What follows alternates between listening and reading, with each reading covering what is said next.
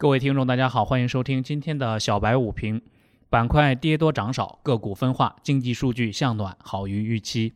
摩根大通等财报与经济数据强劲，提振了市场对美国经济状况的信心，导致美股收涨，标普五百四连阳创新高。欧美股市的上涨给 A 股提供了良好的外围环境。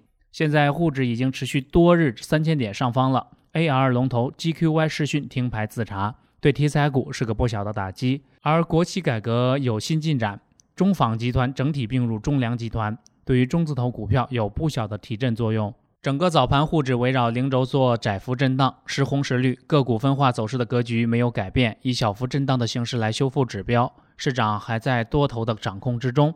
消息面上，中国二季度 GDP 同比增长百分之六点七，好于百分之六点六。六月金融数据优于预期，新增贷款创两月以来的新高。总体来说，经济数据还是向暖的。板块方面，上午跌多涨少，家用电器、煤炭、钢铁、商贸代理、电器仪表涨幅居前，航空、互联网、通讯设备、证券和半导体跌幅居前。个股涨幅超过百分之三的个股仅有一百二十六家，分化特别严重。截至中午收盘，沪指微跌一点六四点，报收于三千零五十二点三八点，跌幅为百分之零点零五。目前大盘暂时没有实现加速上涨，预计震荡仍将维持到年线附近后再次选择方向。目前有望继续上攻，但题材比较单一，持续性不强，并且板块轮动较快，个股依旧分化较大，增量资金进场放缓，市场再次陷入了存量资金博弈的局面。这个时候切记追热点，最容易套在热点股的高点上。